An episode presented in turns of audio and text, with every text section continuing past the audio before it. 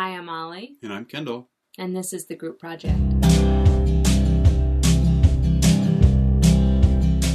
Thank you for joining us for episode 5 of the Group Project. Today we're going to be talking with Vanessa Ball, who you can find more information about at the Outdoor Family Project. The URL is outdoorfamilyproject.com. And uh, we look forward to talking to her. Before we do, I want to let you guys know that we have a survey up on our website, which is onechange.com. You can find it at one-change.com. Uh, we also have it in the show notes that you can check out too. Yeah, we're doing a survey to collect some information about people's experience with climate change and their attitudes about affecting climate change. So we would really appreciate it if you could stop by and fill out the survey. Thank you so much. Recently, our family was out at Cannon Beach. We were walking along the sand to Haystack Rock. We were out there about a year before, and there had been some folks out on the beach with a set of telescopes so you could look at the birds on Haystack Rock. There were tables set up with specimens from the tide pools, as well as a handful of volunteers that were willing to share their passion and knowledge with those open to receiving it. Reading the information the volunteers had out, listening to them talk, and looking through the telescopes and at the specimens changed the way I saw Haystack Rock. This information illuminated Haystack Rock as the home of so much life. The organization also emphasized heeding the plentiful signs telling visitors to tread lightly and keep their distance. Typically, we go to the beach at odd hours, which means it's less busy. But when we went a few weeks ago, it happened to be midday on a sunny Saturday, and it was highly populated. The tide pools and even the lower parts of Haystack Rock were covered with people. Owners were letting dogs rummage in the tide pools, people were climbing, and while I understood that everyone there was enjoying a nice day out exploring and adventuring, what I saw was so much life being damaged. I was torn about whether to say something or not. I think there is a place for us to talk to our fellow humans when we see harm being caused. There have been times in my life when someone I don't know has, from a thoughtful and caring place, educated me on how to behave respectfully in nature and I have been grateful to them for being willing to talk to me. So I chose that day on the beach to try to do the same. I think education is so important. I think it's incredibly valuable for those that have knowledge and an understanding to share it with others, so that we can all increasingly engage with the world we share with respect and care. The coast is not something I know much about, but a few weeks ago I came across some articles written by Vanessa on coastal conservation. We reached out to her and asked if she'd come chat with us a little bit. Thanks for joining us, Vanessa. Thank you for having me. And so, Vanessa, can we start by you telling us a little bit about how you got involved with environmental protection? Sure. Um, my path is a little bit unusual in that I didn't come to it directly from college. It was something that um, happened gradually. Uh, I did have a natural resource management degree um, from Washington State University in 2003. But with the start of the Iraq War at that time, um, there just wasn't a lot of work in the environmental field available, and I wasn't ready to go back to grad school. Um, so I joined the Marine Corps, which was a wild, crazy decision, and I'm still not quite sure why I did that. But um, I became an Arabic linguist and deployed to Iraq in 2007. Um, unfortunately, my experiences on deployment were rather challenging. And so when I came back, I had some struggles reintegrating. After I left the military, um, I became a stay at home parent and I had two small children. Unfortunately, my spouse became abusive and the kids and I left. And one of the things that I really found solace in and gained a great deal of uh, therapy from was time spent outdoors. I hiked, I kayaked, I backpacked, I went mountain biking, you name it, anything I could do to be out in nature that was my therapy. And it really helped me find myself again after um, the challenges of going to war and then also coming home to an abusive spouse. Um, and I'd always been a writer. And so I started doing all of these trips with my kids. And I thought, well, I should write this down. My family wants to hear it. They want to know what we're up to, they want to hear updates on the kids. And so I started initially just writing trip reports for myself as a blog. um, talking about where we'd been, what it was like to to try and do a bike camping trip with two kids as a solo parent. Um, ridiculous is what it is. it really is. There's, you go through a lot of grapes and a lot of a lot of candy bribes. but, um, and so a friend of mine had been reading all of my writing and said, You should apply for this fellowship. This is a great fit for you. And it was a fellowship through an organization called The Mission Continues, which is a nonprofit that works to support veterans that have served in Iraq and Afghanistan and have left the military and are looking for new ways to serve in their community. Um, part of uh, a lot of the drive for people to join the military is they want to serve, they want to do something um, that has a greater good than themselves. And so after leaving the service, you kind of feel empty like, what should I be doing? I should be doing something more. And that's where Mission Continues aims to step in. And so they pair veterans with fellowships at nonprofits across the country, and the veteran can pick which nonprofit they want to work with. So you can really work in any topic. Um, there's the friends that I met through this program were doing um, things like nursing in low income communities, watershed restoration planting programs, organic gardening co ops in the inner city, um, homelessness eradication programs, a wide widespread of places where vets can go and, and help in their community. And I chose one at outdoorproject.org, which is their nonprofit, um, to work and write and research conservation issues. And I really did, had zero expectation of being accepted. Um, my self confidence was pretty low, and I wasn't sure that I had um, something real to say. So when I got accepted, and Outdoor Project was thrilled to have me, and they gushed about it, and it ended up being a great partnership. Um, I got to learn web content and how to promote that. I learned um, how to work with an editor, new skills that I'd never had before, and I really found my voice. And the whole point of the fellowship was that I wrote about conservation issues specifically on the Oregon coast and Oregon state. Uh, there were times when I got to write a little bit outside of that on the Colorado River and places like that. But for the most part, it was Pacific Northwest focused. And after my fellowship end, out, ended, Outdoor Project was pleased enough to, with my writing and my work, to ask me to continue to stay on. And I've been writing for them ever since. And it's been just an absolutely magical fit, and I couldn't be happier. That's awesome. That is such um, an interesting story. I love getting to talk to people and hear the different paths um, that people take. And, you know, we never know. Like, there are times, like, where we talk with people or even just thinking out back in our own life where we look back and we could never have imagined, you know, like, um, where we yeah. end up, you know, and just like all the places that things that have happened along the way. And the organization, the mission continues, sounds so interesting. Um, do you keep in touch with that that organization anymore, I or the do. people that you've met there? I do. I stay connected with um, some of the staff that, that work there. So once you've been a fellow with them, they like to maintain contact in ca- as they get new fellows. Um, new people who have similar interests, they like to make those connections between veterans.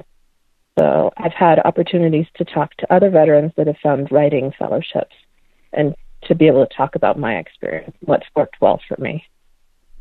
And is that um, is there a time frame on that fellowship? Is it like a six month or a year fellowship? It's a six month fellowship, cool. and the advantage of it is that it is paid. Um, it can be very hard to entice someone to take on significant volunteer time when they're losing, uh, there's not a financial incentive. So this is one way for vets to gain uh, hands-on experience working at a nonprofit, and a lo- there there have been a lot of instances where veterans stay on at that nonprofit and work themselves into a paid position with that organization. um, just as a result of their good work. You also write for the Outdoor Family Project, which is um, your more about your experiences. Is that right? And your family and th- those type of adventures. Outdoor Family Project is my personal project. It's where I talk about um, travel and exploration in nature with my kids, and I try and make it very personal and relatable. Uh, I talk about the successes, the things that go well, and the things that are just abysmal failures. um, and one of the things that is important to me on that website is that I talk about the challenges of taking kids out, particularly my son, because he is on the autism spectrum. And I want other families with kids that have autism to really take courage and see the benefits of nature time um, for their kids. What are some of the benefits that that you found for your family? Oh gosh, we talk a lot. uh, we, there's a lot of talking that goes on in this household. Um, as a result, we're constantly finding connections um, based on our experiences outdoors. So when we go um, to a new park or a new hike, there's a lot of remembering back to other trails. For my son in particular, he calms dramatically. It's just a really noticeable difference in his outdoor self versus his indoor self. His physical being is just a calmer, more focused child. And that's pretty incredible. For us, it makes the whole day calmer after some time spent outdoors. I think that that's something that a lot of people can relate to. Um, mm-hmm. Just in general, that nature does that for us. Um, the so one of the things that I really appreciate about your writing is um, how educational and thoughtful it is.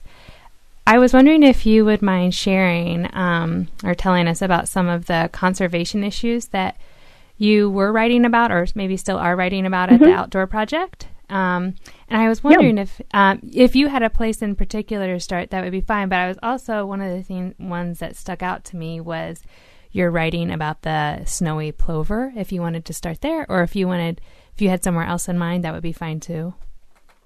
No snowy plover is great. Um, snowy plover is a really interesting bird and it's one that has a lot of challenges for protection especially on the oregon coast um, with with the popularity of the oregon coast.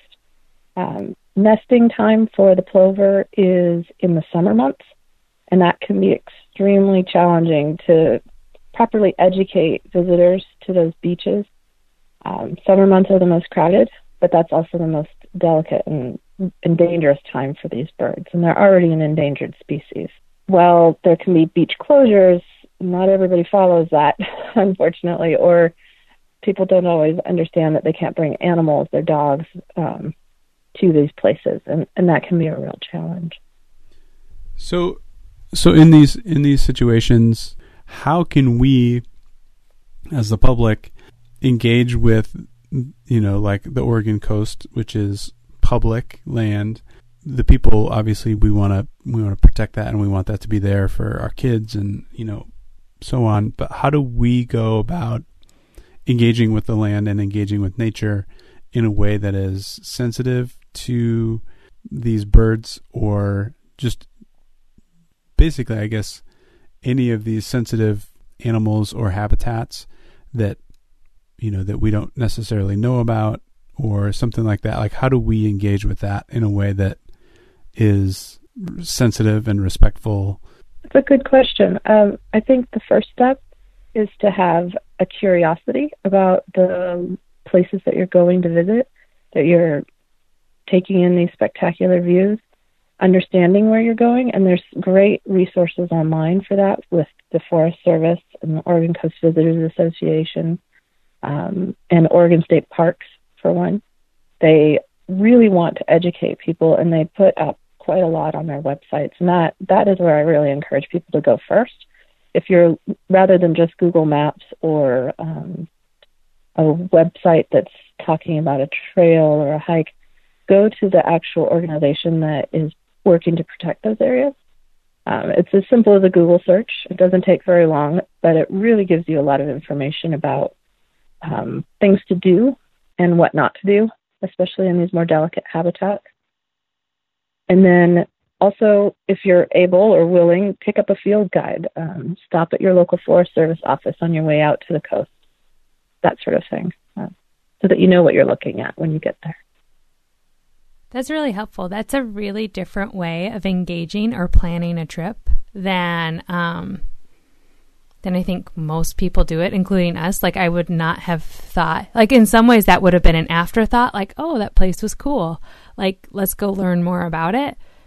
Versus mm-hmm. um, educating. I mean, and it makes sense the way you're saying it. Like in some ways, it's like, oh, of course. Like, why don't I do it that way? Or why like that that that seems you know if you're going into a new place to or even one maybe that's familiar but you haven't done this for um to educate ourselves about the place that we're visiting and to have we kind of treat everywhere like it's home i think in some ways just mentally mm-hmm. even that itself is just a really respectful way of even just mentally acknowledging that it's not your home, you know, that you're visiting another place. Um, so that's, that's, I guess, really great advice or feedback. I hadn't heard of people doing that before. The way I, one way of looking at it that might make it a little bit more relatable is I tend to view all of our road trips and our travel how I would if I was planning to go to another country. If I'm going someplace foreign. I want to understand the customs. I want to understand the language and the food and all the best places to see. And so for me, and that's partly just my personality, I, I like to ask questions. Um, but I think it's also applicable at the local level. Um, you can really learn more about your local community and those local beaches uh, by reaching out to these organizations like the Forest Service, these agencies. And once you have the, it allows you to make connections in new ways that you wouldn't necessarily. Um, so when you're looking at snowy plover habitat, and then you learn about the dunes that are there, and then you learn about oh the grass, the dune grass that grows there, and how it's not necessarily a good thing, but it helps, and you start to make connections.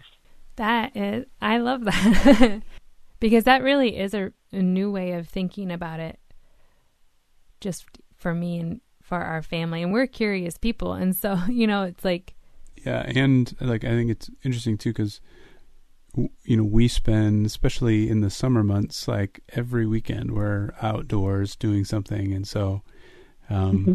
that change i think will be you know really helpful and interesting for us to uh, find some new new paths and new ways to engage in a more integrated way uh, and less um, I don't know tr- consuming the nature. I mean, I think we hopefully tried to not do that as much, but I think that this way is even more um, integrated. You know, doing doing some more research and legwork and that kind of stuff. So that's a really that's cool. And I like the way that you oh, com- yeah, I like the way you compared it to like visiting um another country. Like it's learning how to to behave, you know, in a way that that is um allows you I think you use this word even integrate with the culture like to not um like to not be culturally offensive when you're just from a lack of knowledge, not because you're, you know, trying to be rude or something, but just um mm-hmm so, yeah, thank you for that. Yeah, I, I always like to think that I don't think people go out intentionally saying, oh, I'm going to destroy habitat today. Yeah. I don't think anybody does that. I would hope they wouldn't, at least. Yeah. And I think if we just give people the tools to make their visit safe for the animals and the plants that are out there, that's something they can really feel positive about. And then, you know, they'll tell their friends, hopefully, and their friends follow suit. Are there some like standard practices that you have? So you you approach it this way and you do research ahead of time to get the particulars of a certain place. Are there um, are there some more standard ways of um, or just practices that you take with you to wherever you go that are more foundational? Um, yes, there are. Um, I think most people who spend time in the outdoors have heard of leave no trace principles, and that is something that uh, we're very passionate about and feel strongly about. There, it's ways of engaging in the environment that protects the environment in a sustainable way, even even though we're going out into it. And principles like where to camp so that you're not destroying um, fragile grassland or soil, disposing of waste properly, leaving what you find so that you aren't removing things that other people would want to see and want to enjoy for their beauty where they are, um, things like that. And then you and I were talking a little bit earlier about um, the campaign that you have going um, about hikers for an eighth Leave No Trace. Would you like to share a little bit about that? Sure. Um, so there's been growing talk over the last two years, I would say, about the impact of social media on our wild places, um, with the ability for a single photo to go viral and hit millions of people at a single post. Um, we're seeing more traffic in national parks and state parks and wilderness areas, and that's a great thing. That's a really that's a positive. The more people in nature, I, I fully support that. However, a lot of these places are just not designed to handle massive crowds, lots of feet on the ground, um, and it comes down to people not knowing things like don't step off the trail. You shouldn't walk out into an alpine meadow. Yeah. um, they seem intuitive, but not everybody who goes to these places knows that. And so one of the things that um, Mark Wetherington and I, the co-founder for Hikers of an Eighth LNT, really want to promote is encouraging people to think before they post. I'm not saying that you can't post. You absolutely should, and you want to share those beautiful pictures, but to stop and consider um, what it is you're sharing. Maybe refraining from giving exact um, location data. Does every post need to be geotagged? Um, what's the aim of your post? Are you, you know, modeling good leave no trace behavior in your pictures? Um, because sometimes we see these beautiful images of a tent perched on a in a meadow or right on the edge of a cliff or right along the side of a stream. Does that follow leave no trace principle? Not not always, and that's something we need to consider and model appropriately in our social media posts. That's something that last point that you made is something I've actually been hearing a little bit about recently as well. That some of those photos in those more wild places that they set an example, people are trying to recreate what they saw because it looked fun or enjoyable and so they mimic those behaviors and so I think that that last part is also just like is a really important one. That's a way of teaching as well if you have and to make sure that we're teaching the correct behavior out there and spreading more knowledge instead of more misinformation. I really do think it comes down to modeling. Um, I would love to see more posts of picking up trash when you're out on your hikes. Um, I think there was a viral video here recently of in Sweden of people picking up plastic on their runs and having running with little bags of plastic trash that they've picked up on their runs. I love seeing things like that because it's something that's really accessible to the individual. Um, you can do anybody can pick up litter. Anybody can. It doesn't. You don't even need a trash plastic bag half the time. Uh, and those are saying simple actions. So if we started seeing more of that in social media, um, I would hope, I would like to believe that that might lead other encourage that behavior on a bigger scale. I'm not sure. Yeah, well, I think it, it, it can only help, right? Like like Molly and, and you both were saying, like this is some people's like Instagram or Facebook or whatever is or Twitter is some people's only exposure to nature, and and so if we show them, if we show people what uh, nature can be and how to experience nature in a positive and um, sustainable way, then that's all they'll learn and so when they go out into nature, that's that's how they will behave and, and how will they how they will interact with nature. And so, I think that that can definitely be a a strong influencer on folks' behavior. Yeah, and I think that there's another thing. Um, too that I've been thinking about is like people getting more comfortable with talking to each other. One example that we have is just the I mean you're you may have still been living in Portland at the time or near Portland at the time uh, when the fires in the gorge happened.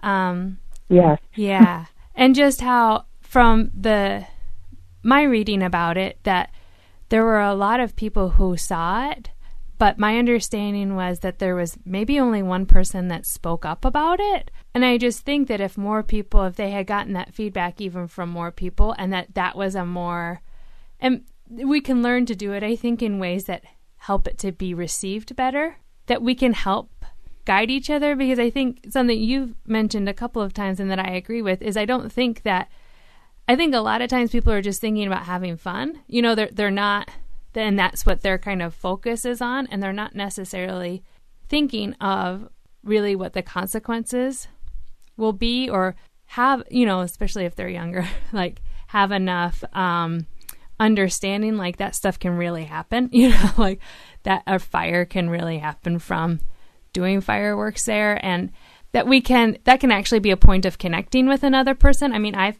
had that experience where I have been out in nature and I it was I think if I remember correctly that we were it was like my first um, backpacking trip and I didn't know like some of the different etiquette for being out in backcountry. And some people that were passing through talked to me and they just like were friendly sharing information like hey like these are some of the different things that you should be doing just to be one staying safe out here keeping other people safe and just kind of acting appropriately kind of out in in these spaces. I just think that there's a really important role and something that I, I think has diminished and we don't really know how to do all that well is just talking to each other and um, helping each other out by sharing that information yeah like just being a part of the community and and coming together and, and working together on this. I mean yeah so we can all enjoy and uh, help each other out. Because like you say vanessa like n- nobody's out there trying to, to destroy things. And uh, and so if if we see something that is doing damage we can just kind of say hey stop doing that. That's that is actually causing damage or whatever. So I may gripe about social media's impact a fair amount, but I do think there's a lot of positive that can come from it. Um, I I don't know about you guys, but I participate in a fair number of online groups um, that are hiking related or outdoor related or snow sports related, and the communities that develop in those groups can be a real force for positive action. And I've seen um, a lot of opportunity for instruction there and education um, in a way that reaches the number of people that you might not otherwise. And so I don't want to come across as a total negative Nancy against social media. I'm not, but I do think that there's a lot of good too. And I think it's about finding ways to speak out and make our voices heard and reaching out to more people and not being afraid to make a comment or have an opinion. I think that in a constructive way. That's a real positive. Yeah, I, you definitely did not come across as a negative Nancy. Um, that's my phrase I use with my. But it, I can't help it. that um, I I know I I thought it was funny because I say negative Nelly, so we had our different names. We're negative Nellies over here. Sometimes we try not to be, but would do you mind sharing some of the different um, social media groups that that you were thinking about when you mentioned that? The ones that you feel like are sure um, one of the most i would say surprising for me because i i come from um, being the only girl in the neighborhood joining the marine corps in a male dominated field um, I, I, really haven't had a lot of female community um, in my life but one of the best groups that i've encountered and i get the most um, satisfaction participating in is a group called Pacific Northwest Outdoor Women. And it's a group that's, oh gosh, thousands of women in it across the Pacific Northwest. And it is a group that talks snow sports, hiking, climbing, mountaineering, mountain biking. If it has to do with the outdoors, we cover it. and there's been a real push in the last year to find a way to mark yourself as a Pacific Northwest outdoor woman. So we have a purple um, firefly, dragonfly, excuse me, that you can snag on your pack. And if you pass a woman on the trail and you see one, you know, you're like, oh, you're one of us. Cool. Yeah. And it's a way to. and so that group's been really positive, and there's so much. The emphasis in that group is education because the skill levels run from somebody who's never put on a pair of hiking boots before and wants to try their first hike to people who are climbing Everest, they're climbing Rainier, they're training, they've got these big epic trips in their minds, but the support is there, and that's really neat to see. It's it's a really non-judgmental space, and and I appreciate that. Mm, and then from a um, oh, I was just gonna say that's wonderful and much needed, I think, and just um, the female community in particular. I think all communities, like male communities, too, need that. But um, yeah, to have a place to be physical as a woman is and supported and yeah. But keep going. I. Oh no, it's no problem. Um, the other group that is um, mixed gender is the Washington Hikers and Climbers group, um, and then also the Mountaineers. Um, both of those groups work really hard to educate, and that's Washington hikers and climbers can be a little rough around the edges at times, but the, overall, the general gist is we want to help more people get outdoors um, safely and with a real positive experience.